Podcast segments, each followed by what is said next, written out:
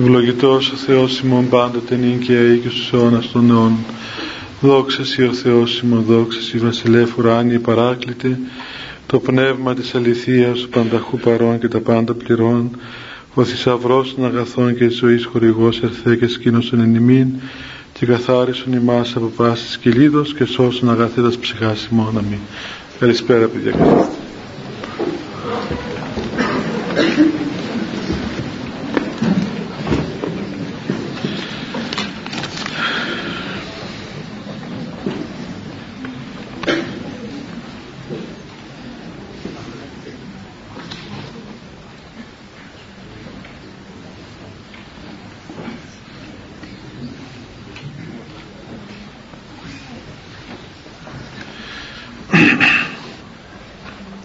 Παιδιά εκ προημίου ελάτε πιο μπροστά ώστε να μην μένουν έξω οι άλλοι και παγώσουν και τους πιάσει γρήπη που είναι θανατηφόρος όπως λένε οι γιατροί.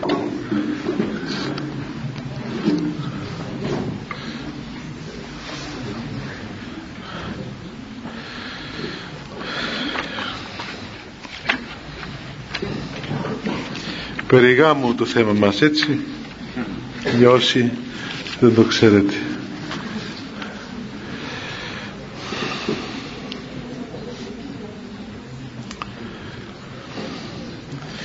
Είχαμε μελετήσει την προηγούμενη φορά παιδιά τις δύο ευχές και την ευλογία των μνηστευομένων. Αυτό δηλαδή παραβωνιάζονται. Και τώρα προχωρούμε στη, στη συνέχεια. Αφού λοιπόν ε, αναγνωστούν οι δύο προσευχές εκείνες τότε πηγαίνουμε στο γεγονός του αραβόνος που είναι η επίδοση και η αλλαγή των δαχτυλιδίων θυμάστε εσείς που παρακολουθάτε αραβόνους εγώ έχω να δω 22 χρόνια γάμο και αραβόνες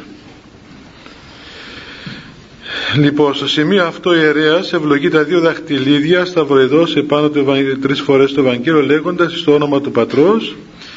Μετά ξεκινώντας από τον άντρα λέγει αραβωνίστε το δούλο του Θεού τάδε την δούλη του Θεού εις το όνομα του Πατρός και του Ιού και του Αγίου Πνεύματος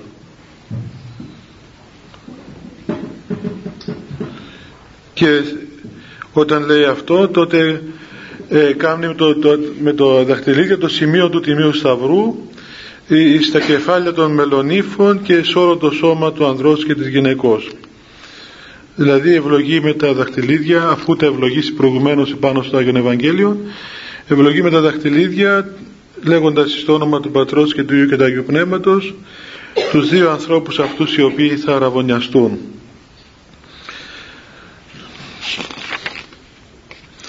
το λέει και στην γυναίκα αραβωνίζεται η δούλη του Θεού τάδε των δούλων του Θεού στο όνομα του Πατρός και του Υιού και του Αγίου Πνεύματος και συνεχεία ε, θέτει τα δαχτυλίδια στα δάχτυλα τώρα ποια δάχτυλα δεν θυμάμαι. Πού το βάζουν το δαχτυλίδι αυτό; Στο τέταρτο στο πρώτο τελευταίο μου φαίνεται; Ε πρώτο τελευταίο. Ναι.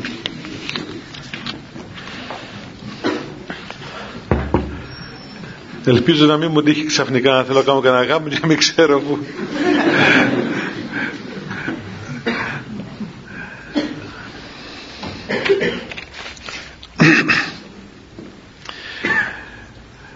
Έχει κάποιον έξω παιδιά. Έλα μέσα. Μπορεί να είσαι του, του αθλητικού οργανισμού Αλλά δεν πρέπει να κρυώνεις. Πω πω έχει κι άλλους έξω. ε, παιδιά, έλατε λίγο πιο μπροστά εσείς έτσι. Ελάτε για να γίνει χώρος στην πόρτα. Ελάτε, Κυριάκο. Έλα, Κλεάθη. Ελάτε πάνω. Ελάτε πιο μπροστά. Έλα, Κωνσταντίνε και εσύ μου. Επειδή είναι περιγάμο λόγος γι' αυτό έρχεστε τόσο πολύ να ακούσετε. θα αλλάξουμε θέμα. Από εβδομάδα θα μιλήσουμε περί μοναχισμού θα φύγετε εσείς και θα έρθουν οι γονείς σας οι γονείς σας και η αστυνομία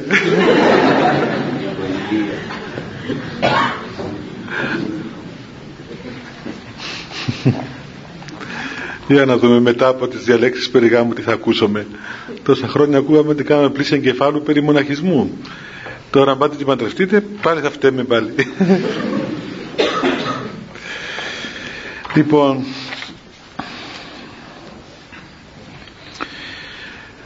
βλέπετε παιδιά ότι κάθε πράξη της Εκκλησίας γίνεται ακριβώς με το σύμβολο του Τιμίου Σταυρού. Πρώτα αγιάζεται κανείς, αγιάζει τα πάντα η Εκκλησία, αγιάζει τα δαχτυλίδια τα οποία συμβολίζουν και σημαίνουν στην πραγματικότητα αυτήν την υπόσχεση της μνηστείας Αραβώνα σημαίνει εγγύησης, κάτι που δίνω εκ των προτέρων σαν εγγύηση για τη σαν πορεία.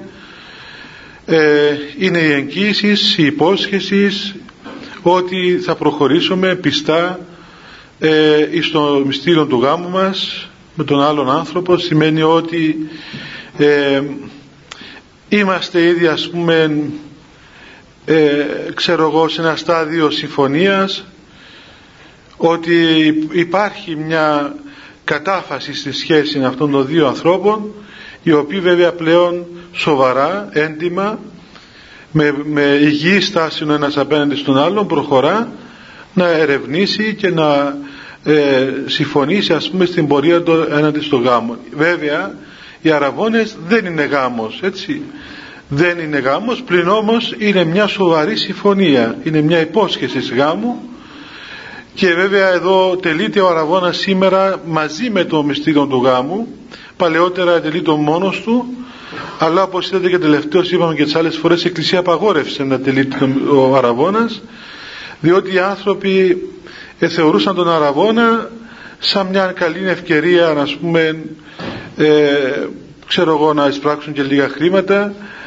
Ε, και θεωρείται ο αραβώνας σαν να επαντρεύτηκαν. Και ζούσαν πλέον σαν σύζυγοι και διαρκούσαν οι αραβώνες δύο και τρία και τέσσερα και πέντε χρόνια καμιά φορά και εφτά χρόνια και δεν χρειάζονταν, δεν αισθάνονται την ανάγκη ότι πρέπει να παντρευτούν.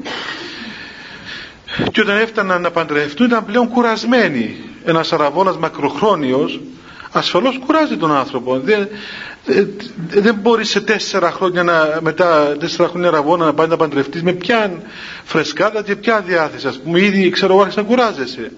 Και είναι αποδεδειγμένο ότι πράγματα τα οποία δεν έχουν έτσι μια αυτές οι σχέσεις παιδιά που δεν είναι έτσι μέσα στην ευλογία του Θεού ε, και δεν είναι χτισμένες εξ υπαρχής όμορφα και καλά κάπου φθύρονται κάπου στο πέρασμα του χρόνου αρχίζει να υπάρχει μια φθορά. Κάτι δεν πάει καλά ενώ όλα τα στοιχεία υπάρχουν ας πούμε. Δεν στερούνται τίποτα ας πούμε έτσι όλα ό,τι θέλουν κάνουν ό,τι όπως θέλουν ζουν.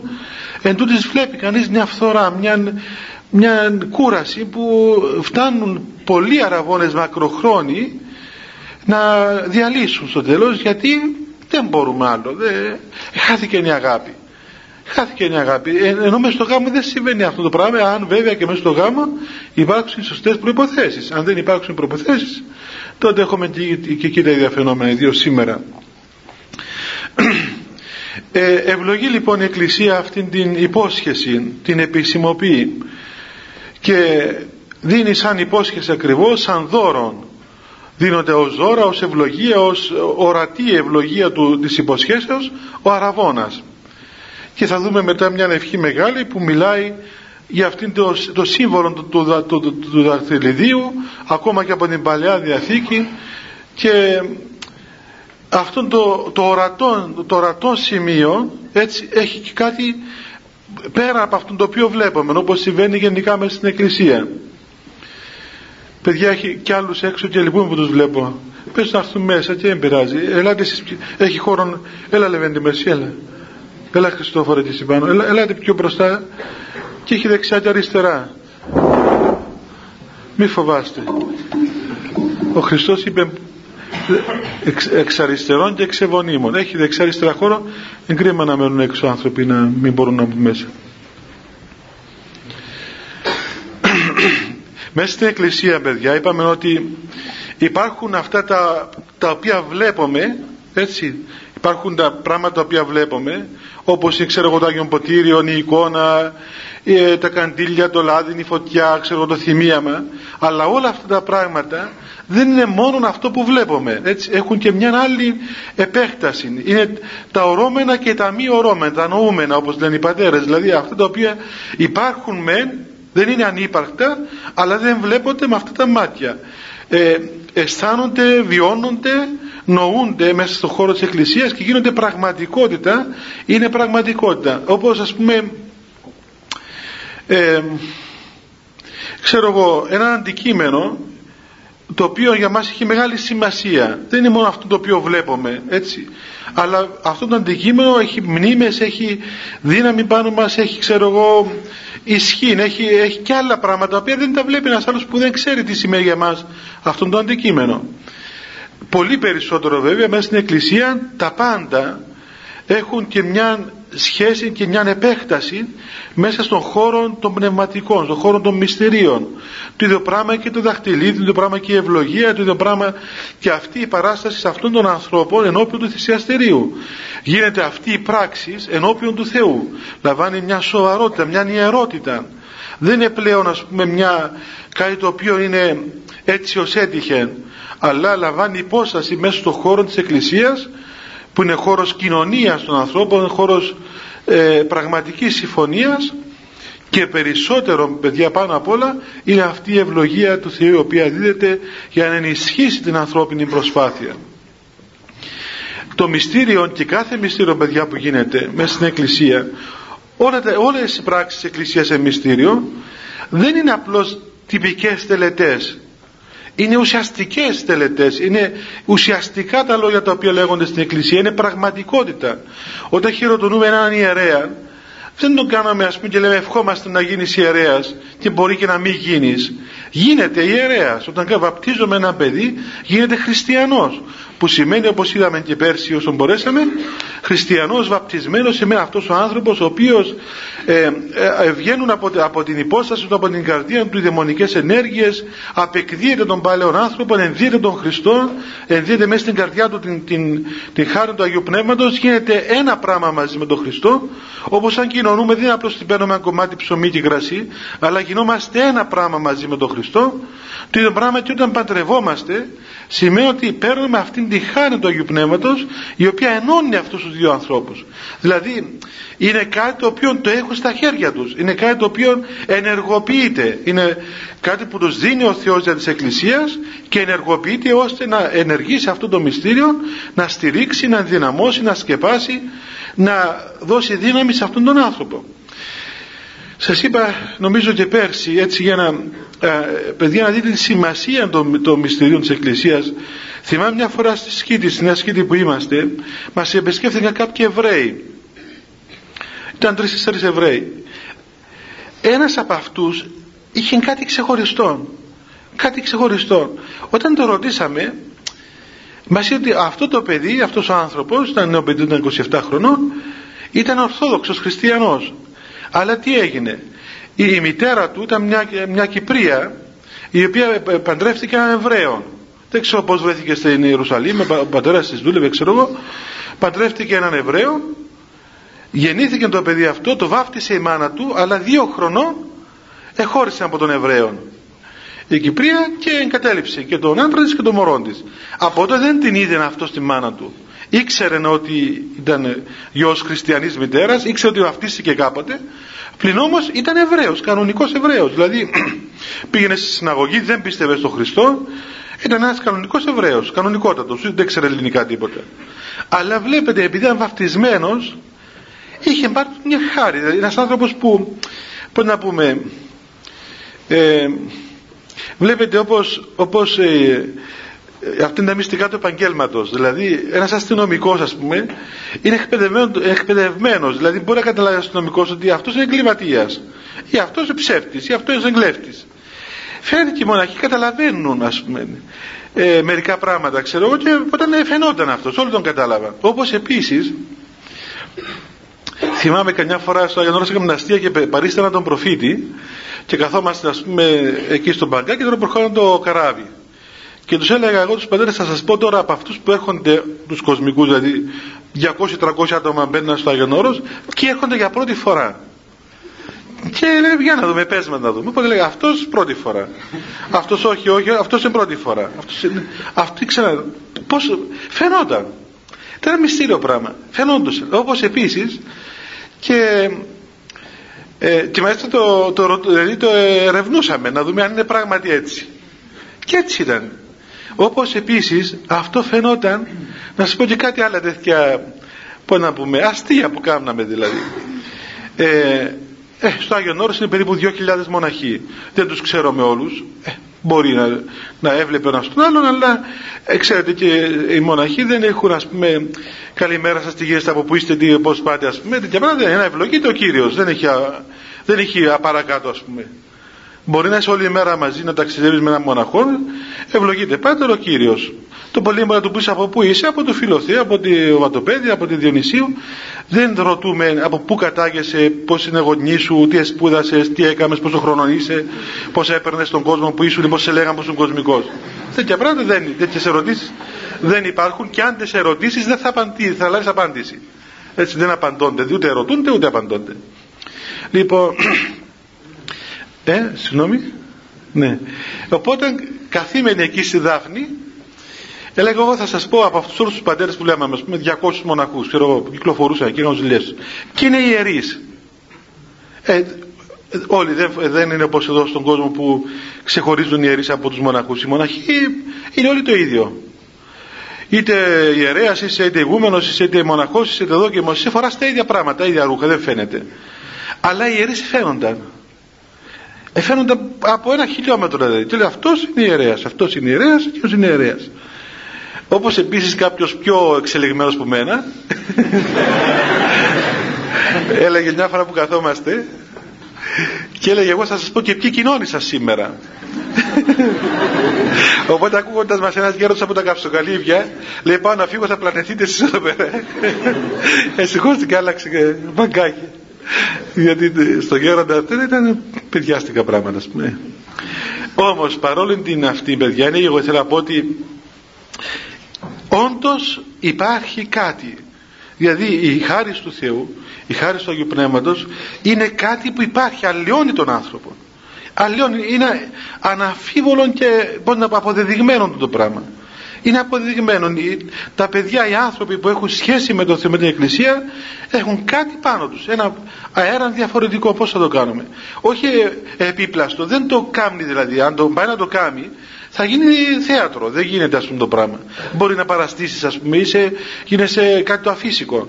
Αλλά υπάρχει αυτή η χάρη δηλαδή κάτι που είναι άλλος πώς δηλαδή που γίνεται έτσι η κατάσταση γιατί υπάρχει μια πραγματικότητα, μια πραγματική σχέση, μια πραγματική παρουσία, είναι κάτι που δίδεται, όντως δίδεται στον άνθρωπο.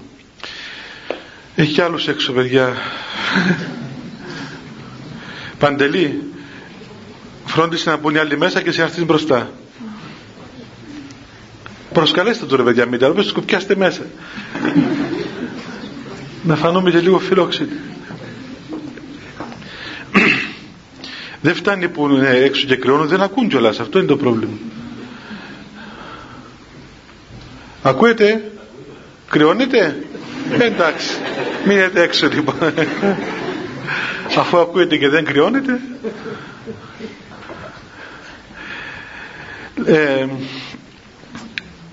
τελείται αυτό το γεγονός όπως είδατε με το, με το σταυρό όπως και στα, στα στέφανα το ίδιο. Έτσι ευλογεί με το σταυρό τα στέφανα και ευλογεί τους ανθρώπους για να δείξει ακριβώς ότι πρώτα απ' όλα αυτή η σχέση βασίζεται πάνω στη χάρη του Θεού πάνω στην ευλογία του Θεού αλλά και δεύτερον παιδιά αυτή η σχέση έχει ένα σταυρικό χαρακτήρα δεν παντρευόμαστε για λόγους φιλιδονίας έτσι δεν παντρευόμαστε για λόγους φιλιδονίας εντάξει οπωσδήποτε θα παντρευτείς θα βρεις κάποιον πρόσωπο το οποίο τέλος πάντων ε, να σε ελκύει από πάσα απόψε και σωματικά ακόμα. Δεν είναι κακό αυτό. Δηλαδή, οπωσδήποτε δεν μπορείς να παντρεύσει έναν, έναν άνθρωπο, ε, μια κοπέλα, έναν άντρα, ο οποίος δεν, δεν είναι σαν σε έλξη και σε αρχική είναι έλξη ακόμα. Ούτε, ούτε είναι κάτι, παιδιά, που να σας σοκάρει αυτό. Διότι, εντάξει, μέσα στο γάμο υπάρχει μια καθολική σχέση του ανθρώπου, έτσι. Δεν είναι, ε, πώς να πούμε, ε, κάτι το, το παράδοξο, το παράξενο ας πούμε. Πρέπει να υπάρχει μια έλξη. Βέβαια δεν, δεν σημαίνει ότι αν η έλξη αυτή η σαρκική είναι μόνο αυτή, τότε ο γάμος είναι καταδικασμένος σε αποτυχία. Ήδη δηλαδή είναι σε λάθος, ε, σε λάθος θεμέλιο. Και είναι, δεν είναι ας πούμε, δεν μπορεί δηλαδή να, να, να προχωρήσει να ζήσει αυτός ο γάμος διότι απλούστατα μπορεί να υπάρχει ας πούμε σωματική ένωση αλλά δεν υπάρχει ψυχική ένωση με τον άλλο άνθρωπο. Αν δεν, αν δεν επικοινωνάς ψυχικά με τον άλλο τότε τα άλλα όλα δεν, δεν λένε τίποτα ας πούμε. η, σωματική σχέση δεν λέει πολλά πράγματα ούτε βοηθά ας πούμε, τα πράγματα μακάρι να βοηθούσε σας είπα και άλλες φορές εγώ θα ήμουν ευτυχής ας πούμε μακάρι να βοηθούσε η σαρκική ένωση των ανθρώπων και οι σχέσεις τους να είχαν και ψυχική ενανόηση. Τουλάχιστον θα γλιτώναμε πολλά, πολλές ταλαιπωρίες. Ας πούμε. Θα ήταν άνθρωποι αγαπημένοι, ευτυχισμένοι, ενωμένοι, δεν θα χωρίζαμε τίποτα. Αλλά βλέπει κανείς ότι δεν είναι έτσι. Δηλαδή εκφαίνεται εκ των πραγμάτων, πέρα από τη φιλοσοφία και από τις διάφορες θεωρίες που κυκλοφορούν, το βλέπει κανείς στην πράξη. Εάν αυτό το πράγμα ήταν, ε, ε, πώς να πούμε, επακολουθούσε το ένα το άλλο, θα είχαμε και αποτελέσματα ευχάριστα. Ιδίως σήμερα που υπάρχει τόση ελευθερία ας πούμε, και σεξουαλική πώς το λένε, απελευθέρωση, πώς το λένε ας πούμε, ελευθερία ε, αν είχε και κανένα καλό αποτέλεσμα ας πούμε, αν τόσο αγαπημένοι άνθρωποι μεταξύ τους κάτι θα έβγαινε τουλάχιστον από αυτήν την υπόθεση. Αυτή η σχέση λοιπόν είναι σταυρική σχέση. Είναι σχέση η οποία βασίζεται ε, σε αυτήν την ευλογία του Θεού και προϋποθέτει ακριβώς το, ο άνθρωπος να καταλάβει ότι προχωρεί σε μια σχέση η οποία σημαίνει υπέρβαση του εαυτού του υπέρβαση του εγώ του. Προχωρά να κοινωνήσει με τον άλλον άνθρωπο ασπαζόμενος και ε, ε, τυπούμενος επάνω του το, τον τύπο του Τιμίου Σταυρού αγιάζει τον εαυτό του αγιάζει την σχέση του αγιάζει τον άλλον άνθρωπο αλλά ταυτόχρονα ξέρει ότι πορεύεται σε μια σχέση αυτοθυσίας υπερβάσεως του εαυτού του κενώνει τον εαυτό του, αδειάζει τον εαυτό του για να δώσει τον εαυτό του στον άλλον άνθρωπο. Δεν αδειάζει τον άλλον για να τον πάρει αυτό, να τον κατακτήσει όπως λέμε έτσι. Α σε κατακτήσω. Μα για το όνομα του Θεού, με, θυμίζει κάτι πολέμους του Αρταξέρξη, ας πούμε, να κατακτήσει την Ελλάδα. Δηλαδή, και μόνο που, και μόνο που ακούεις κάτι λέξεις τέτοιες ε, τι ας πούμε καταπέμπει να καταβροχθήσεις καλύτερα ας πούμε. Τι σημαίνει με κατακτήσεις; Δηλαδή ε, θα, με, θα με εξολοθρεύσεις ας πούμε; Δεν είναι, δεν, ο Θεός δεν μας είπε να μας κατακτήσει αλλά μας ζωογονήσει και μας ζήσει τον εαυτό του έτσι, μας ζήσουν τον εαυτό του ως τροφή ε, μας ζήσουν το σώμα του και το αίμα του να τον φάμε, να τον πιούμε, να τον καταβροχθήσουμε για να ζήσουμε αυτό είναι η αγάπη. Να δώσει τον εαυτό σου στον άλλον άνθρωπο, να ζήσει ο άλλος διαμέσου εσού, διαμέσου σου. Όπως έκανε ο Χριστός. Εγώ ήρθα, λέει ο Χριστός, σε ένα ζωή έχωση και περισσόν έχωση. Εγώ ήρθα στον κόσμο για να σας δώσω τον εαυτό μου ως βρόσιν και πόση να ζείτε. Και όχι απλώς να ζείτε, αλλά να έχετε και περισσόν ζωής. Και περίσσευμα να ξεχυλίζετε από ζωή. Αυτό είναι η αγάπη όπως είπαμε και το λέμε κάθε φορά Αυτή είναι, αυτός είναι ο σταυρός του Χριστού αυτή είναι η σταυρική σχέση που έχει κανείς με τον άλλον άνθρωπο που μαθαίνει που έγκυται, που βασίζεται ποιο είναι το, το έδαφος πάνω στο οποίο χτίζει αυτή τη σχέση του. Όταν, όταν ο άνθρωπος αισθαθεί ότι προχωρούμε κατά έναν τρόπο ιερών είναι ιερή σχέση, είναι ιερός ο άλλος άνθρωπος είναι ιερόν το σώμα του άλλου του ανθρώπου. Δεν είναι έτσι ως έτυχε.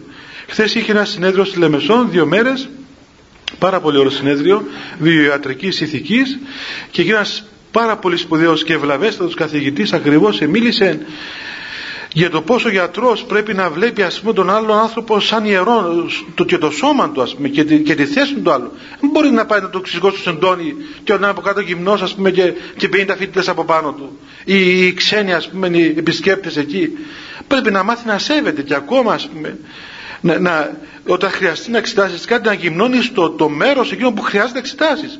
Όχι να τραβάσει τον διάλογο να είναι εκεί όπως το γέννησε η μάνα του. Εντρέπεται ο άλλος άνθρωπος. Πώς θα το κάναμε, ας πούμε; Του γιατρού θα το άρεσε να το κάνουν το πράγμα. Θα τους βάλουμε εκεί μέσα στο, στο κρεβάτι και να δούμε αν θα τους αρέσει. Θα φωνάξουμε και πέντε 6 γείτονες. θα δούμε αν θα τους αρέσει να ζουλίζουν από εδώ από εκεί και πάει να πεις out, σου λέει μην πονάς. Ε, Δηλαδή έστω και αν εξοικειώθηκε, έστω και αν είναι γιατρός, χρειάζεται μια, μια αίσθηση της ερώτητος. Ακόμα βλέπετε παιδιά και ε, να σας πω κάτι έτσι από τις κηδείες. Λέει λοιπόν στις κηδείες ότι όταν πεθάνει ένας ιερέας λέει, όταν πεθάνει ένας ιερέας, όταν πεθάνει ένας χριστιανός ακόμα, αλλά λέμε για τους ιερείς. Το σώμα του, το σώμα του ιερέως θα πάνε να τον αλλάξουν, να τον ετοιμάσουν τον, τον κεκτημένο, πρέπει να είναι ιερείς παρόντες. Δεν επιτρέπεται έναν άλλος.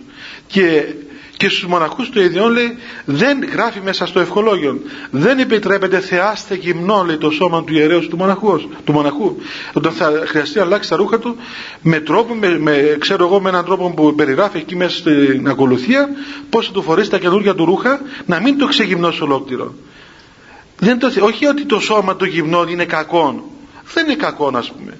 Ο Θεός μας έπλασε έτσι και τα πάθη μας είναι τα κακά το σώμα μας δεν είναι κακό ούτε έχουμε μέλη του σώματός μας που είναι αμαρτωλά μέλη και άλλα μέλη είναι άγια. Όλα τα μέλη του ανθρώπου είναι άγια. Βαπτιζόμαστε ολόκληροι και λαμβάνουμε το σώμα του Χριστού μέσα μας και αγιάζεται όλος ο άνθρωπος.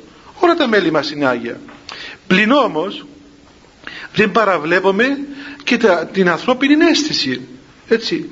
Και ναι μεν ο Κύριος επί του Σταυρού γυμνός ας πούμε απέθανε υπέρ όλου του κόσμου για να δείξει ας πούμε την έσχατη ταπείνωση του.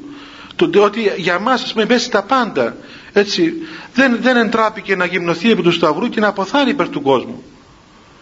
Αλλά όμως παιδιά αυτό είναι το, το έσχατο αυτό μπορεί να το κάνει ε, ο άνθρωπος για τον εαυτόν του. Αλλά εμείς δεν μπορούμε να το κάνουμε του άλλου ανθρώπου. Έστω και αν είσαι γιατρός έστω και αν αυτόν ακόμα το οποίο είναι μπροστά σου είναι ένα πτώμα, είναι ένας νεκρός.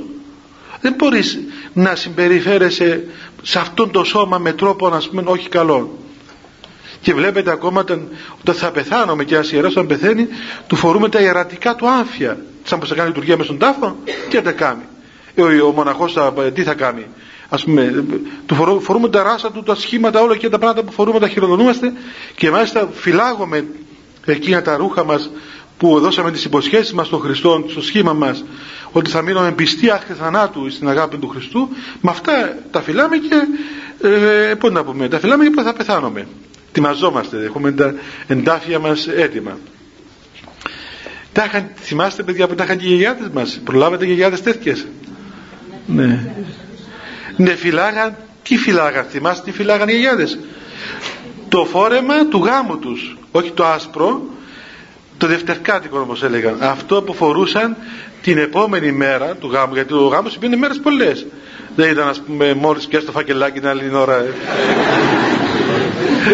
την άλλη ώρα ερχόταν ο σκοτωμός της επόμενης μέρας που μετρούσαν οι πεθερές τα, τα αυτά και πόσα έδωσε ο ένας και πόσα ο άλλος.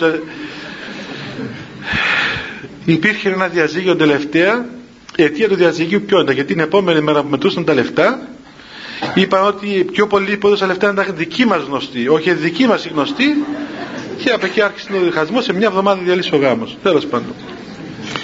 Το, το, το ένδυμα λοιπόν του γάμου που φορούσαν την επόμενη μέρα το φύλαγαν οι άνθρωποι και το φορούσαν στον τάφο τους. Και μαζί τους στον τάφο παιδιά έπαιρναν και τα στέφανα τους. Θυμάστε; Τα στέφανα τους. Δηλαδή αυτό το οποίο στεφανώνονταν οι άνθρωποι. Και το έπαιρναν μαζί τους μέσα στον τάφο τους ας πούμε για να δείξουν την πιστότητα, την ιερότητα τη σοβαρότητα, την αίσθηση που είχα για αυτό το πράγμα που έκανα. Δηλαδή δεν ήταν κάτι πολύ ιερό εγώ θυμάμαι τώρα σαν, σαν να βλέπω μπροστά μου τη γιαγιά μου που όταν έφτασε στα τελευταία της άνοιξε το αρμάρι το μεγάλο το αρμάρι το οποίο το σταύρωνε πριν το ανοίξει δεν για έτσι ας πούμε τράξιο να ανοίξει έκανε έτσι το σημείο του σταυρού να το ανοίξει το αρμάρι της και μέσα όλα τα πολύτιμα πράγματα όλα τα ωραία πράγματα που τα οποία είχε για φυλαγμένα τα είχε μέσα στο αρμάρι που μου σχοβολούσε. Λοιπόν έβγαλε το, το, στα παιδιά της το θυμάμαι έβγαλε το φόρεμα της αμπλέ φόρεμα και ούτε αυτό εν το δευτερκάτικο μου φουστάνι θα μου το φορήσει που θα πεθάνω. Και το έχει φυλαγμένο το φόρεσε του Λαζάν της μπαίνει ή να το φτιάξει ας πούμε να να μην δυσκολευτούν και την ώρα ας πούμε. Φώναξε τεράφτε να, να το εξετάσει από πάσα όψεως να είναι έτοιμο. Το στέφαν, τα στέφανα της το φουστάνι της τα πάντα. Όλα να είναι έτοιμα εκεί τι, τι ωραία σχέση παιδιά έτσι, τι όμορφο πράγμα ας πούμε.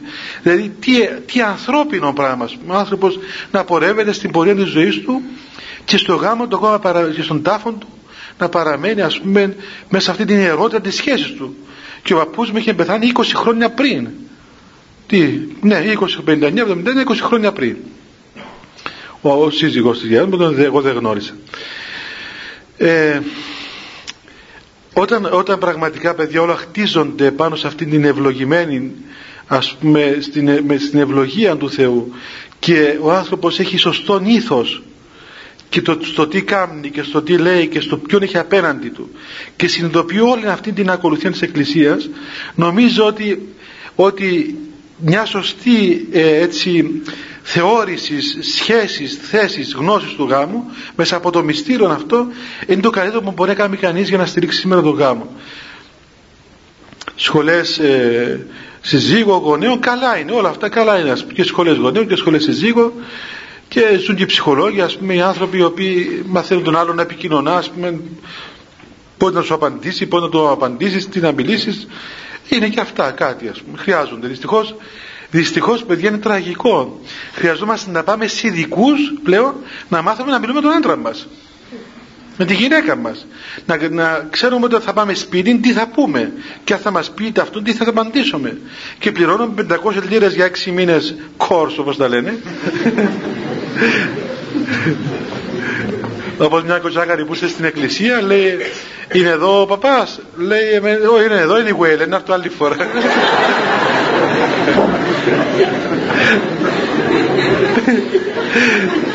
ήταν τόσο, τόσο γελίο δηλαδή.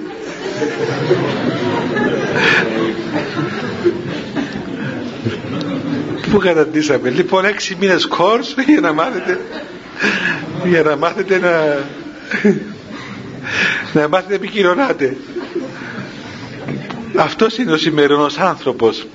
Μπορεί να μιλήσει με τα ίντερνετ και τα email και ξέρω εγώ ας πούμε να πάει όπου θέλει, να μάθει ό,τι θέλει να γράψει να, σε, σε κλάσματα δευτερολέπτου ας πούμε και δεν μπορεί να κοινωνήσει με τη σύζυγό του, με τα παιδιά του δεν μπορεί να κοινωνήσει με αυτά. Βρε μάθε πρώτα να μιλάς με τη γυναίκα σου και μετά μιλάς και με το ίντερνετ. Μάθε να μιλάς με τη γυναίκα σου με τα παιδιά σου πρώτα ας πούμε. Μάθε αυτό το απλό το πράγμα. Αυτή την κοινωνία την ανθρώπινη που είναι το πιο απλό. Και ύστερα μίλη, μίλα, εντάξει, μίλα και με τους άλλους, ας πούμε, και απαγορεύεται. Αλλά δεν καταλαβαίνουμε ότι,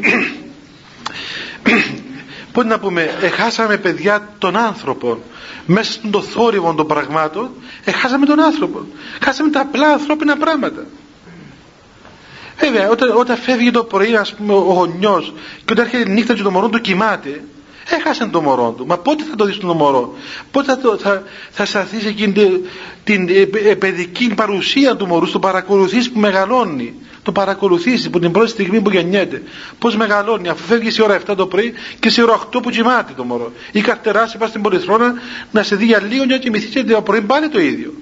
Και έχασες την ευκαιρία. Γιατί, γιατί πρέπει να δουλέψεις, πρέπει να πάρεις λεφτά, γιατί πρέπει να.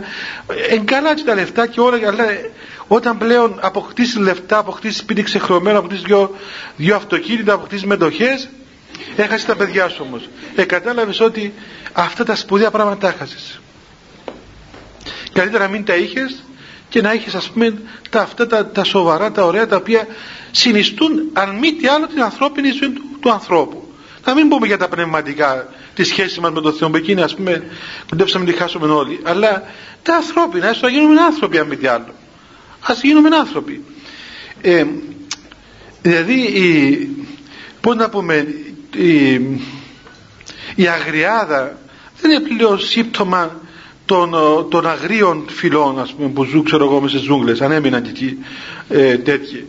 Αλλά είναι πλέον σύμπτωμα της κοινωνίας δηλαδή της κοινωνίας. Είναι τραγικό είναι τραγικό παιδιά δηλαδή το πιο τραγικό πράγμα είναι να βλέπεις δύο ανθρώπους σύζυγους να μην μπορούν να επικοινωνήσουν ε, βέβαια ίσως εσείς δεν το ζείτε εύχομαι να μην το ζήσετε ποτέ ούτε σπίτι σας ούτε στον εαυτό σας. Αλλά εγώ δυστυχώς το ζω. Όταν έρχονται πολλές φορές προσπαθούμε να βλέπουμε αυτά τα ανδρόγυνα τα οποία έχουν προβλήματα και βλέπεις ας πούμε δηλαδή αλλά ουρνέζικα να μιλούσαν πολύ παροιμία δηλαδή θα είχαν και έλεος. Άλλα τελείως άλλα πράγματα ας πούμε και ρε παιδιά είναι τόσο απλό να επικοινωνήσετε τόσο απλό πράγμα ρε παιδί μας. Τίποτε με το παραμικρό να γίνει έκρηξης. Είναι μια δηλαδή, ένα πράγμα άρρωστο που δεν ξέρεις που να βρεις άκρα που, τι να θεραπεύσεις δηλαδή. Κάθεται κανείς και τα παρακολουθά και τα βλέπει και δεν, δεν ξέρει πού να βάλεις πού να βάλεις επίδεσμο και τι να, τι να θεραπεύσεις και τι να μείνει. Και όλα αυτά παιδιά είναι, είναι τα φρούτα και τα αποτελέσματα της νοοτροπίας μας. Αυτό είναι πληρώνουμε δυστυχώς πληρώνουμε τους καρπούς μας. Έτσι μάθαμε έτσι μας έμαθαν. Φταίει και η Εκκλησία. Έχει μεγάλη ευθύνη η Εκκλησία διότι δεν εμίλουσε σωστά στους ανθρώπους περί, της, περί των θέσεων της ας πούμε αλλά επιρροζόταν σε έναν ε, άλλον τρόπο ξέρω εγώ ε, ενημέρωσης. Φταίμε διότι πραγματικά εχάσαμε την ουσία μας εχάσαμε όλα αυτά τα πράγματα τα οποία παιδιά εγώ σας λέω σκεφτείτε είμαι ο πλέον ακατάλληλος άνθρωπος. Εγώ είμαι ένας μοναχός. Δεν επαντρεύτηκα ποτέ μου. Ούτε ποτέ μου ας πούμε έχω 22 χρόνια να δω γάμο να πάω σε γάμο. Φανταστείτε πόσο ακατάλληλος άνθρωπος είμαι Τίποτα, καμιά σχέση δεν έχουμε αυτά τα πράγματα που σας λέω. Σας τα λέει ένας μοναχός. να μου και ένα μοναχός από κανένα μοναστήρι, τέλο πάντων ε, κάπως εξοικειωμένο, είμαι τίποτα Άγιον Δηλαδή, ακόμα χειρότερα τα πράγματα. Και αυτά τα οποία σας λέω και αν διαβάσετε τα λόγους των πατέρων, οι πατέρες δεν ήταν ας πούμε και αυτοί σαν και εμένα και χειρότεροι. Είναι και αυτοί ασκητές και μοναχοί και άνθρωποι αμύτης αυτά τα πράγματα. Και γιατί λέει κανείς, πώς ας πούμε αυτό το πράγμα, πώς διαβάζεις τους πατέρες και βρεις αυτή την ισορροπία, αυτή τη γνώση των πραγμάτων. Γιατί οι πατέρες τους είχαν τα πράγματα. Γιατί παιδιά ζούσαν σωστά μες στην εκκλησία. Αυτά είναι λόγος της εκκλησίας. Δεν, είναι, δεν χρειάζεται καμιά να, να, φιλοσοφία να πεις του άλλου πώς θα επικοινωνήσει. Αυτό μαθαίνουμε στον μοναχισμό. Μην νομίζετε ότι δεν διαφέρει παιδιά ο, ο μοναχισμός. Δεν διαφέρει από το γάμο σε αυτά τα πράγματα. Όπως μέσα στο μοναστήρι μαθαίνουμε να επικοινωνούμε με τον άλλο. Και μαθαίνουμε δια της υπακοής, δια της ταπεινώσεως, δια το οποίο του άλλου συγγνώμη. Να, να καταλάβεις ότι εσύ φταίεις, δεν φταίει ο άλλος. Μπορεί να έχεις δίκιο. Φαινομενικά να έχεις δίκιο. Ότι ας πούμε αυτό το πράγμα, αν, αν ήταν δικαστής, εγώ θυμάμαι πολλές φορές στον Γέροντα που πηγαίναμε και λέγαμε έτσι έγινε. Λέει, κοίταξε, αν ήμουν δικαστής, θα σου λέγα έχεις δίκιο. Αλλά δεν έχεις δίκιο. Έστω και αν έχεις δίκιο. Διότι δεν αντιμετωπίζεις τα πράγματα με, με πνευματικό τρόπο. Εντάξει, εκείνος κακώς σε έβρισε, κακώς σε συκοφάντησε, κακώς σε αντιμετώπισε. Αλλά εσύ δεν δικαιούσε να έχεις αυτόν τον τρόπο αντιμετώπισης. Δεν είναι αυτός ο τρόπος που αντιμετωπίζεις τον άλλον. Οπότε αναλαμβάνει κανείς την ευθύνη του. Οπότε λέει ένας μεγάλος Άγιος Εκκλησίας μας θες το σφάλμα επάνω σου. Βάρ το σφάλμα επάνω σου. Μέσα εγώ φταίω εδώ. Δεν έχει σημασία να πούμε αν νομικά φταίει ο άλλος. Φταίω εγώ, εγώ αναλαμβάνω το, το σφάλμα, αναλαμβάνω την ευθύνη. Μαθαίνω να δουλεύω στον εαυτό μου. Και έτσι μπορώ να κοινωνώ με τον άλλο. Μαθαίνω αυτή την υπέρβαση, όλα αυτά τα πράγματα τα οποία αγωνίζεται κανείς να μάθει μέσα στο μοναστήρι. Ξέρετε πόσο δύσκολο πράγμα είναι παιδιά όταν δεν είναι εύκολο πράγμα. Και ο γάμος δεν είναι εύκολο πράγμα, είναι δύσκολο πράγμα. Είναι το ίδιο δύσκολο όπως είναι και ο μοναχισμός. Στο να μάθεις να, να κοινωνάς με τον άλλο. Να μάθεις να στέκεις, ξέρω εγώ, όλη την ώρα, δέκα ώρες σε μια αγρυπνία και ο άλλος δίπλα σου να φτύνει, ας πούμε. Ή ξέρω εγώ να ροχαλίζει. Ή να μυρίζει. Και δεν φεύγεις από εκεί, ας πούμε, ε, με ενοχλά. Τι σημαίνει ενοχλά, κάτσε εκεί θα μείνεις εκεί. Ε, ή κουμπά, ξέρω τώρα στο χέρι τους, ή κουμπάς, ας πούμε, όλη τώρα. Θυμάμαι ένα, ένα μοναχό, ας πούμε, στο Άγιον Όρος, ε, εκεί είχε ένα μοναστήρι που είχε πολλούς, πολλούς απόφοιτους της γυμναστικής σχολής. Ένα διάστημα τους έπιασε ε, πώς να πω, στη Γυμναστική Ακαδημία Αθηνών τη μισή έγινε μοναχή. Κάτι πυγμάχη, κάτι αυτή. Λοιπόν, ε, και πήγα όλοι σε ένα μοναστήρι, το Αγίου Όρους. Έβλεπες κάτι γίγαντες, κάτι έτσι. Λοιπόν, είχε και ένα καημένο, έτσι ψυντρός, κοντός, το βάλαμε στη μέση. Ο ένας έστεκε δίπλα του, ο άλλος έστεκε από εκεί, αυτός μες στη μέση. Ε, τον κοιτούσαν έτσι από πάνω. έλεγε, έλεγε ας πούμε, δεν μπορώ, ας πούμε, είναι φοβερό πράγμα. Ας πούμε, κοιτάζω δύο, δύο όντα από πάνω μας, πούμε, που με περνούν ένα μισή φορά και εγώ σας αυτές συμπληγάδες ας πούμε εκεί. Και όμως έπρεπε να κάτσει εκεί. Να μάθει να, να υπερβεί να σπάσει τον εαυτό του να υπερβεί τον εαυτό του. Να ανεχθεί τον άλλον άνθρωπο. Να μάθει να, και όχι μόνο να τον ανεχθεί να πει ότι ξέρεις σε ανέχομαι αυτό δεν, δεν είναι ανεχτό. Όχι σε ανέχομαι αλλά σε αγαπώ.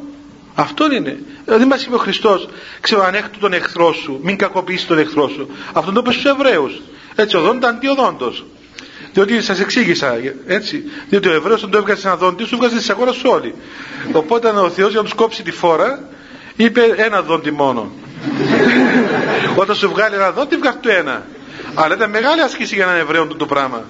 Διότι αν δεν σου κόβει το κεφάλι σου, θα σου έλειωνε τη αγώνα σου. Θα του βγάλει το άλλο στα καλά καθόλου το δόντι του, ας πούμε. λοιπόν, οπότε ο Θεός είπε: Κοιτάξτε, ένα δόντι επιτρέπεται. Ε, έρχεται ο Χριστός και λέει ότι τώρα ούτε το δόντι είναι εκείνο, οφείλεις να αποθάνεις υπέρ του εχθρού σου, να αγαπάς τον εχθρό σου, σαν ο εαυτός σου. Αυτό σημαίνει. Εάν τον εχθρό σου οφείλεις να αγαπάς τον εαυτό σου, πόσο μάλλον να πούμε τη σύζυγό σου, τον γυπλανό σου, τον, το γείτονα σου, τον συνεργάτη σου, τον αδερφό σου. Και όμως αυτό που φαίνεται παιδιά απλό και αστείο και το λέμε ας πούμε τόσο όμορφα και μιλούμε όλοι περί αγάπης και ξέρω εγώ αυτών των πραγμάτων είναι ακριβώς το μέγιστο άθλημα του ανθρώπου. Το να υπερβεί ο άνθρωπος τον εαυτό του. Αλλά για να υπερβεί τον εαυτό του και να μην φοβάται και να έχει αυτή την άνεση πρέπει να υπερβεί τον θάνατο, να εξοικειωθεί, να φύγει το φόβο του θανάτου. Αλλά για να το πετύχει αυτό πρέπει να γευθεί την αθανασία, να γευθεί ας πούμε ότι υπάρχει κάτι πέραν τούτων των πραγμάτων. Πρέπει να γευθεί την αγάπη του Θεού. Αυτή η αγάπη είναι που σε ελευθερώνει. Αυτή η αγάπη είναι που σου δίνει αίσθηση της αθανασίας με την οποία νικάς το θάνατο. Και δεν φοβάσαι πλέον ούτε να σε συκοφαντήσει, ούτε να σε αδικήσει, ούτε να σε απολύσει, ούτε να σε σκοτώσει, ούτε τίποτα. Δεν φοβάσαι ούτε το σκότος ούτε την ημέρα τίποτα. Διέρχεσαι διαμέσου τον πάντο σε μια απόλυτη ειρήνη. Κανένα, καμιά δυσκολία. Διότι ακριβώς υπάρχει ελευθερία, πραγματική ελευθερία, η οποία βγαίνει μέσα από αυτήν τη σωστή θεώρηση των πραγμάτων, τη σωστή σχέση μας με τον Θεό και προπάντων την παρουσία της χάριτος του Θεού, της ευλογίας του Θεού. Λοιπόν, αφού λάβουν τα δαχτυλίδια στα χέρια τους σαν ορατή πλέον ε, απόδειξη της συμφωνίας ότι ορίστε δια του τιμού του Σταυρού δια της ευλογίας παίρνουμε τη συμφωνία να προχωρήσουμε σε αυτόν τον γάμο σε αυτήν τη σχέση. Εδώ ήθελα να πω παιδιά ότι ε, ρωτούν πολλοί άνθρωποι σήμερα ότι εν κακό να έχουμε ένα δεσμό. Μα ασφαλώς, παιδιά, όταν, όταν θα πάρετε μια κοπέλα, θα παντρευτείτε μια κοπέλα, έναν άντρα, μια άντρας, μια κοπέλα, Πότε να πούμε, θα πάρετε ένα κουτί, θα το ανοίξετε, θα βρείτε μέσα μια κοπέλα, ας πούμε, και ούτε θα σας στείλει μες στον άϊλο. Και, δηλαδή και το θέλημα του Θεού δεν αποκαλύπτει τη διαμαγείας. Οπωσδήποτε θα γνωρίζεις τον άλλον άνθρωπο. Θα γνωρίσει μια κοπέλα, θα βγεις μαζί της, θα μιλήσεις, θα φάεις, ξέρω εγώ, θα πιει, θα μιλήσεις, ας πούμε, έξω στο τηλέφωνο που μιλάει τώρα ώρες ολόκληρες. Ε, Αλλή μόνο όσο θέλει να πάρεις τηλέφωνο σε σπίτι που έχει έφηβους. Κάηκες πρέπει να άλλο άλλη γραμμή οι γονείς, διότι δεν, δεν, το τηλέφωνο δεν κλείει, ας πούμε. Ε, είναι και αυτά η δίλη. Αφού μάθαμε να μιλούμε σε ένα σύρμα, είναι κωμικό. Δηλαδή, σκεφτείτε, παιδιά, αν αφαιρέσει τη φωνή, ας πούμε, και βλέπω ότι η φάτσα μας ήταν καθρέφτη, τι κάνουμε όταν μιλώ στο τηλέφωνο; Τώρα παρακολουθώ στα αυτοκίνητα καμιά φορά που μιλούν στο τηλέφωνο. Τώρα επειδή φοβούνται εμείς τους αστυνομία, ακόμα τι γελιοδέστερος, γιατί μιλούμε το μικρόφωνο, φέρει ένα μικρόφωνο που βάζω και βλέπεις ένα περπατάκι και χαμογελά. ε, κουρά τα χέρια του ας πούμε, αγριεύει τα μάτια του ας πούμε ή έχει μια έτσι στο πρόσωπο του μια μακαρία μια έτσι μια μακαριότητα ας πούμε δηλαδή σε άλλες, αν δηλαδή υπήρχε αυτό, δεν μπορείς να σου λάβει ψυχίατρο. Δηλαδή, κάτι δεν πάει καλά. Αν βλέπεις το άλλο στα καλά καθούμε να, να, να οδηγά και να είναι να, να, κάτι χαμόγελα, έτσι ας πούμε.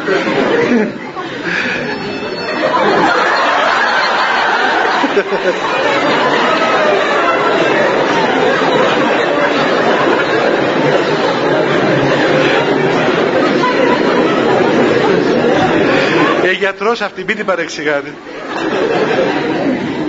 Ευεδέου του λόγου του ασφαλές λέει. Είναι γιατρός και κάποιος τη φωνάζει να πάει. Λοιπόν, έτσι είναι παιδιά. Δηλαδή, μάθαμε να μιλούμε μέσα αυτά τα πράγματα και εκφραζόμαστε μέσα αυτά τα πράγματα. Βλέπεις, ας πούμε, μιλάς στο τηλέφωνο, ξέ... εκφράζει ακόμα και την αγάπη στο τηλέφωνο. Το χαϊδεύει το τηλέφωνο, ας πούμε, το κρατάμε μια. Αυτό του δίνει μια από πάνω. Πόσα φορητά έχουν εξτοκτευτεί στον αέρα. Έτσι είναι, είναι όλα αυτά μας έβγαλαν, μας έκαναν απρόσωπα όντα. Γίναμε σύρματα, έτσι, μέσω σύρματων. Όλα μέσω σύρματων. Θέλω να πω παιδιά ότι μπορούμε πράγματι και είναι, ε, επιβάλλεται να γνωρίσουμε τον άλλον άνθρωπο. Βέβαια. Και κοίταξτε να δείτε παιδιά, πρέπει να υπερβούμε ακόμα τις άρρωστες φοβίες δηλαδή. Η Εκκλησία παιδιά τον άνθρωπο τον, μας μαθαίνει και μέσα στο μοναχισμό ακόμα μαθαίνουμε να βλέπουμε να πούμε τον άλλον άνθρωπο όμορφάγια δηλαδή όταν βλέπεις έναν άνθρωπο, άνθρωπο όταν λέει ο Απόστολος Παύλος εγγάρ Χριστό Ιησού δεν έχει ούτε άρσεν ούτε θύλη σημαίνει ότι υπερβαίνεις το φίλον. Δεν βλέπω τον άλλον ότι αυτός είναι μια γυναίκα αυτή είναι μια γυναίκα και αυτός είναι ένας άνδρας αλλά βλέπετε η Εκκλησία επιμένει να μιλάει για το πρόσωπο, για το όνομα του ανθρώπου. Είναι ο Κώστας, είναι η Μαρία, είναι η Ελένη, είναι ο Γιώργος, είναι... δηλαδή έχουμε ένα όνομα. Έχουμε ένα όνομα, δεν είναι, δεν είναι το φίλο το οποίο μας εκπροσωπεί. Όπως λένε και χτες στην γιατρή, πάει ένας γιατρός στο νοσοκομείο και λέει να περάσει η χολή, να περάσει το σηκώτη, να περάσει το τυφλό. Κάνα δεν έχω όνομα, με χολή είμαι. δηλαδή, επειδή πάσχω από χολή, το λένε οι γιατροί, δεν ξέρω το ακούσετε παιδιά έτσι. Δηλαδή, αυτός τι είναι, αυτός εχόλη λέει. Αυτός είναι, ξέρω εγώ, ας πούμε, πέτρες, ας πούμε. Καλά, είναι ο Κώστας που πάσχει από χολή. Είναι ο άνθρωπος που έχει μια ασθένεια.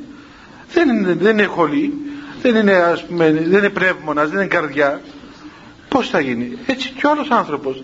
Δεν είναι ούτε άρσεν ούτε θύλη. Είναι το, το πρόσωπο. Ο άνθρωπος όταν μάθουμε και έχουμε αυτή την, την ιερότητα τότε μπορούμε πράγματι να βγούμε έξω μια κοπέλα ε, θα σε φάει, θα τη φάει.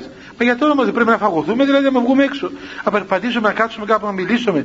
Δεν υπάρχει δηλαδή πιθανότητα δύο άνθρωποι να μιλήσουν και να, και να μην υπάρχει πονηρών και να μην υπάρχει σαρκικών και να μην υπάρχει κάτι το, το, το επικίνδυνο. Ναι, αλλά πώς, πώς θα δώσει κανείς αυτή την ασφάλεια όταν από παιδιά και από μωρά μαθαίνουμε να βλέπουμε τον άλλον άνθρωπο με αυτόν τον τρόπο. Και όταν, όταν ό,τι διαφημίζουμε και ό,τι βλέπουμε, διαφημίζουμε αυτά τα πράγματα.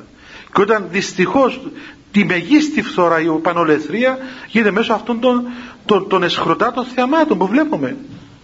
Που κυκλοφορούν, που ε, να μην σας πω βλέπετε, λέω τέλο πάντων που βλέπουν, που βλέπουμε ας πούμε.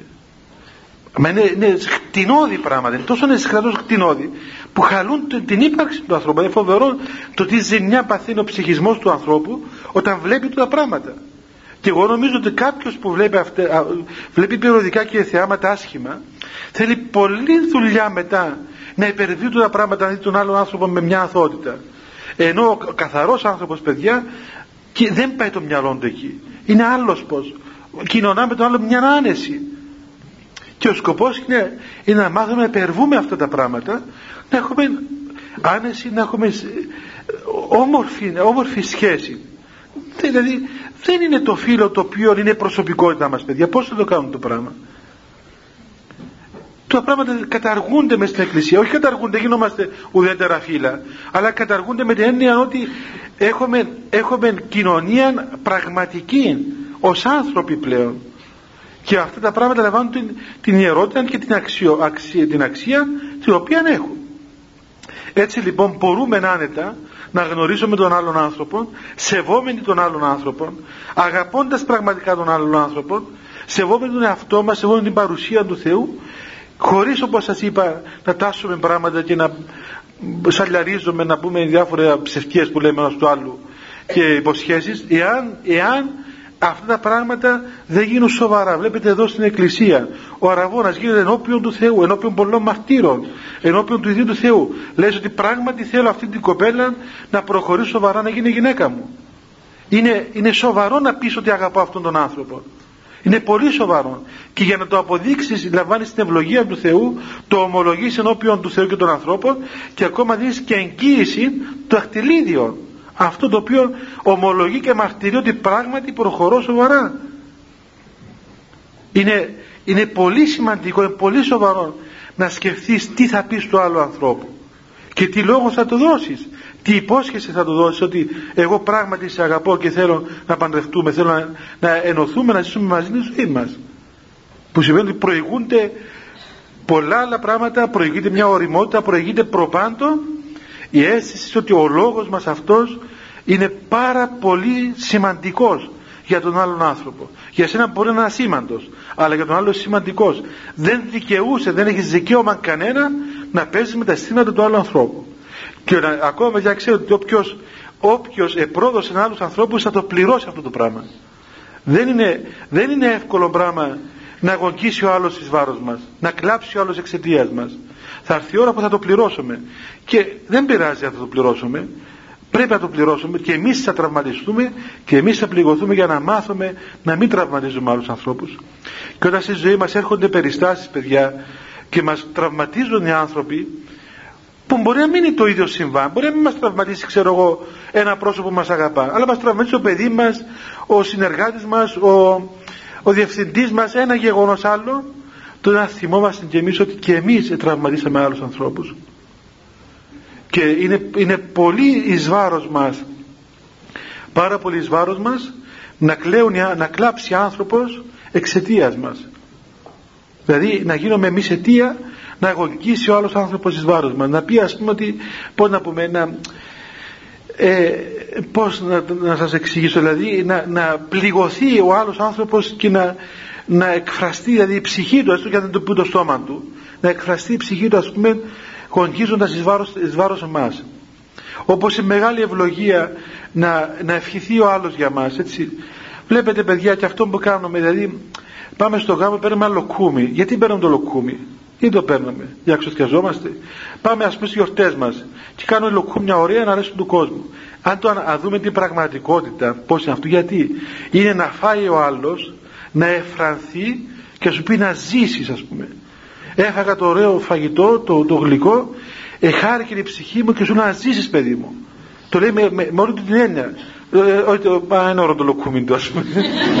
Πού το έκαμε. Συγκούνησε να βάλε ξέρω εγώ χαλεπιανά ας πούμε μέσα. Θυμάστε παιδιά στην Παλαιά Διαθήκη εκεί ο Ιακώβ όταν θα ευλογούσε το, τα παιδιά του τον Ισαάκ και τον Ισάβ τους είπε πάτε να, να κυνηγήσετε να μου φέρετε αυτό το οποίο επιθυμεί η ψυχή μου έναν ωραίο ξέρω εγώ ελάφι να πω ένα ωραίο ζώο του κυνηγή να φάω να εφρανθώ να σε ευλογήσει η ψυχή μου δηλαδή δημιουργώντας ευλογία διότι ο άνθρωπος παιδιά δεν είναι μόνο ψυχή ας πούμε. Είναι ολόκληρος ο άνθρωπος. Λοιπόν εφρενόμενος ο άνθρωπος και αισθανόμενος κοίταξε ας πούμε είμαι σε μια ωραία κατάσταση. Έφαγα καλά, ήπια καλό, όχι και τα ιδιαστικά που κάνουμε εμείς, αλλά το υγιές, ας πούμε, το καλό, το ωραίο.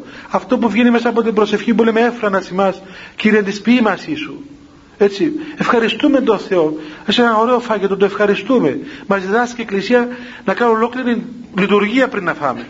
Αντί στα μοναστήρια, θα τρώμε και μέσα στο κόμμα 20 λεπτά και κάνουμε ολόκληρη λειτουργία μετά που να φάμε. Και θυμιατίζομαι και ψάλλομαι και κάνω και φτιάζομαι και ολόκληρη, ολόκληρη περιπέτεια να φας και το φαΐ και γιατί ας πούμε γιατί διότι έφαγες και φρένεσαι και ευλογείς τον Θεό και όπως έλεγε και πάλι νηστική αρκούδα δεν χορεύει. Ε, και αυτό να πούμε έτσι. Ο νηστικός άνθρωπος δεν, δεν μπορεί να σου δώσει ευχή να πούμε. Δηλαδή είναι μεταφορικό δεν είναι ότι άμα είσαι νηστικός αλλά κερνάς τον άλλο. Φάε αυτό το γλυκό να εφραθεί η ψυχή σου να μου πεις να ζήσω. Έτσι. Αυτόν το νόημα έχει. Σου φέρνω και εγώ το δώρο μου ώστε να σου εκφράσω ας πούμε την πολύ μου αγάπη για σένα και όπως, όπως μεγάλη σημασία έχει αυτό να πεις του άλλου με όλη σου την ψυχή να ζήσεις ας πούμε ο Θεός να σε έχει καλά. Να είναι καλά αυτός ο άνθρωπος. Το, το λέμε πολλές φορές θυμηθείτε έτσι όλοι μας έχουμε παιδιά ανθρώπους που όταν τους θυμηθούμε λέμε μα κάναν καλά αυτός ο άνθρωπος και βγαίνει από μέσα στο είναι μας. Αισθανόμαστε μια δύναμη να εξέρχεται του εαυτού μας και να, πώς να, πούμε, να καλύπτει αυτόν τον άνθρωπο. Μα κάναν καλά αυτός ο άνθρωπος όπου και να είναι. Έτσι να μυρίσω τάφος του λέγανε για τους παλιούς οι πρόγονοι μας. Τόσες ωραίες ευχές. Λοιπόν πολύ περισσότερο παιδιά έχει σημασία όταν πληγωθεί ο άλλος άνθρωπος. Όταν πληγωθεί ο άλλος άνθρωπος τότε εντάξει μπορεί να μην σε καταραστεί μπορεί να μην κοκκίσει αντίο σου ένα άνθρωπο της Εκκλησίας αλλά και όσο το τραύμα και όσο πόνος ας πούμε βαραίνει την ψυχή σου. Είναι δύσκολο πράγμα. Είναι πολύ δύσκολο πράγμα να, να, να πληγώσεις τον άλλον άνθρωπο είναι, είναι βαρύ πράγμα. Δηλαδή θα έρθει η ώρα παιδιά που θα το πληρώσουμε αυτό το πράγμα. Αν πεις εγώ μετα, ε, μετάνιωσα ε, μετάνιωσες. Ναι μετάνιωσες. Αλλά ο άλλος εδέχθηκε το τραύμα. Εσύ μετάνιωσες. Ομολογώ ότι ο Θεός δέχεται τη μετάνοιά σου. Αλλά για να ολοκληρωθεί η μετάνοιά σου πρέπει δυστυχώς εύχομαι να μην συμβαίνει έτσι ή να ξοφλούμε σιγά σιγά και ανεπαίσθητα αλλά συνήθως παιδιά έρχονται, έρχονται πίσω αυτά τα πράγματα. Έρχονται πίσω όπως, όπως και οι εκτρώσεις έτσι. Αυτός που σκοτώνει ένα παιδί ας πούμε λέει εντάξει ε, ε, κάμα μια έκτρωση ξομολογήθηκα. Εντάξει ξομολογήθηκες σε μετανόηση έκλαψες επό, αν επώνεσες και τα λοιπά ναι αλλά υπάρχει πάντα υπάρχει έναν αλλά ένας άνθρωπος πέθηκε. Αυτόν ποιος τον πληρώνει αυτόν ποιος τον αναπληρώνει. Λοιπόν εκείνο το τραύμα ποιος θα το πληρώσει παιδιά. Θα είμαστε, θα είμαστε, να είστε πολύ πολύ πολύ σοβαροί πάρα πολύ σοβαροί. Ποτέ σας να μην δεχθεί να πληγώσετε άλλον άνθρωπο. Καλύτερα μην του πεις το άλλο τον αγαπάς. Περίμενε, περίμενε, άστο να περιμένει. Μην του το πεις, μην του το δώσεις ας πούμε το πράγμα. Άστο να περιμένει. Καλύτερα αγωνιά έστω και σε ρωτά χίλιες φορές παρά να πεις λόγων που δεν είσαι έτοιμος να βαδίσεις το λόγο σου άχρη θανάτου και αυτό χρειάζεται πάντοτε να έχουμε αυτήν την αίσθηση και τη συνέπεια απέναντι στον άλλον άνθρωπο απέναντι στον Θεό και απέναντι στον εαυτό μας. Πράγμα το οποίο βλέπετε η Εκκλησία το κάνει με το μυστήριο αυτό και την παράστασή μας. Δείχνει ακριβώς το πόσο σημαντικό έχει, είναι να έχεις να κάνεις με τον άλλον άνθρωπο. Και δεν το κάνει κρυφά, το κάνει ενώπιον της Εκκλησίας ενώπιον ανθρώπων ενώπιον του ιερέως, ενώπιον του γονιού σου ενώπιον του Θεού, ενώπιον πάντων. Και ακόμα δεις και εγγύηση το δαχτυλίδι είναι η εγγύηση είναι το μνήστρο είναι η εγγύηση στο συμβόλαιο ότι πράγματι οφείλεις σοβαρά να εξετάσεις και να προχωρήσεις αυτήν τη σχέση. Τα υπόλοιπα την άλλη φορά. Παιδιά να σας πω για, για αύριο. Έχει ένα πάρα πολύ ωραίο θεολογικό συμπόσιο λέει εδώ